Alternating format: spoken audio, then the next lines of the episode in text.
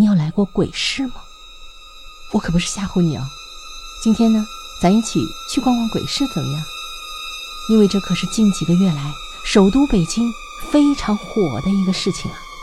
首先，我们来说啊，什么叫鬼市啊？鬼市啊，在过去的年代呢，主要是夜间活动，特别是在黎明前后的时段交易的市场。为什么要赶在这样的一个时间段交易呢？因为当年呢，京城里的很多纨绔子弟非常的败家，把祖宗传下来的好东西啊都拿去变卖了。可是呢，他们又不愿意放下架子，觉得自己好歹是个爷，不能明着光天化日之下去兜售这些家产。于是呢，就赶着摸漆抹黑的晚上，或者黎明时分，彼此啊都看不清谁是谁的时候呢，去兜售这些东西。兜售的方式也很隐蔽呀，在地上一支，有识货的呢过来问，这些纨绔子弟也傲得很呢，不会跟你说东道西的，真有看上的呀，给个数，然后偷偷的呢在袖子里比划。为什么要在袖子里比划呢？因为东西的价格不能明着说。过去的人不都是穿长袖的衣服吗？于是他们就在袖子里比划价格，搞得呀神秘兮兮的。久而久之呢，这种摸黑的时候开兜售的行为也神秘兮兮的市场就被称为鬼市了。过去是这样，如今啊，鬼市又翻红了。有的呢是从白天一直经营到晚上，也有的呢是只在晚上开业，日落开张，日出前收摊儿。目前呢，全国几个比较火的鬼市啊，主要集中在北京，有大柳树，主要卖旧货；还有潘家园，主要卖古玩玉石；以及东鹏鬼市，主要卖的是二手书。其中有的鬼市啊，条件不错，商贩们都有个门店。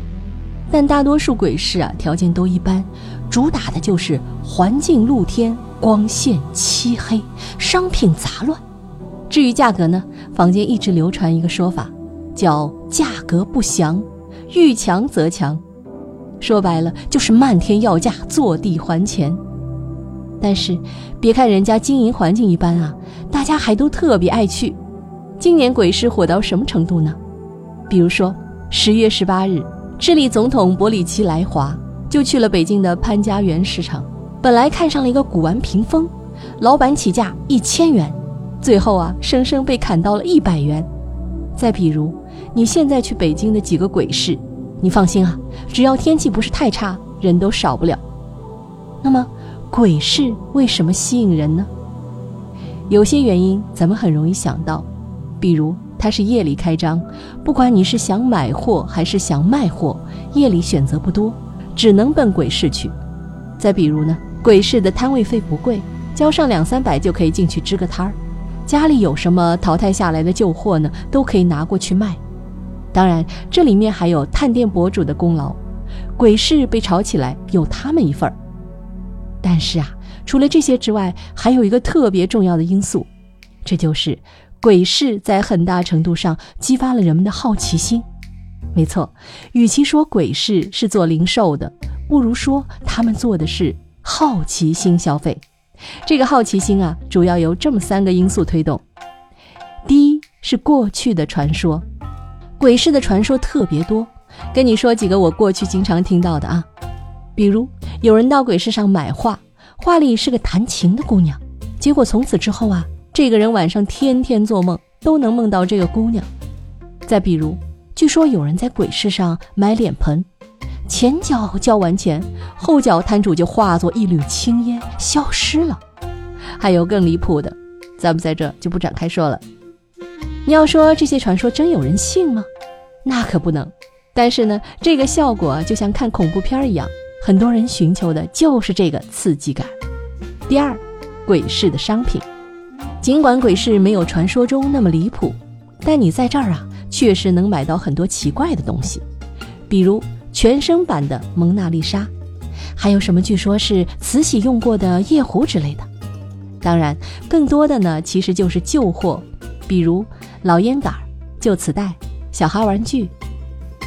我前几天呢去大柳树鬼市啊，生意最好的一个摊位是卖枕头的，据说是北京周边的农民自己倒腾的荞麦皮儿，现场填充。你说这些商品有多稀缺吗？也未必。但这些东西同时集中在一个地方出现，还是很能引发人们的好奇心的。第三呢，是鬼市有一套仪式感很强的交易方式，比如过去逛鬼市不叫逛，而叫趟，意思是啊，鬼市这水很深呐，得趟着走。再比如，现在小红书上有人还专门总结过鬼市的规矩，其中最重要的两条是：看货不问价。照货不照人，看货不问价，说的是你要不想买就别问；你要问了价并且还价了，就得买。照货不照人，说的是你可以拿手电照照货，但不能照卖东西的人。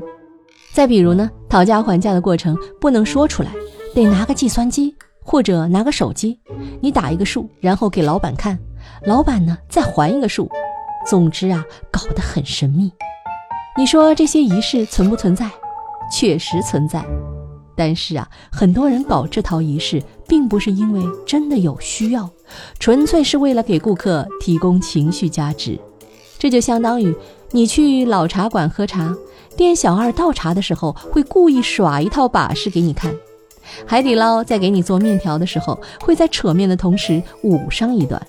说白了，鬼市的核心产品。不是任何具体的商品，而是鬼市这个场景本身，包括其中的传说、其中的商品和卖东西的人，以及那些奇奇怪怪的规则，它们都是这个场景的一部分。这些东西加在一起呢，就为鬼市创造出了一点轻微的不确定性，而吸引大家的就是这个轻微的不确定体验。所以啊，总结一下，鬼市为什么吸引人，主要有两个原因。首先，鬼市提供的不仅仅是交易功能，更有情绪价值。其次，鬼市最核心的产品不是其中的商品，而是鬼市这个场景。好，密室里的故事，探寻时光深处的传奇。如果你喜欢目前的节目，欢迎订阅、分享、留言、点赞、月票。我们下期见。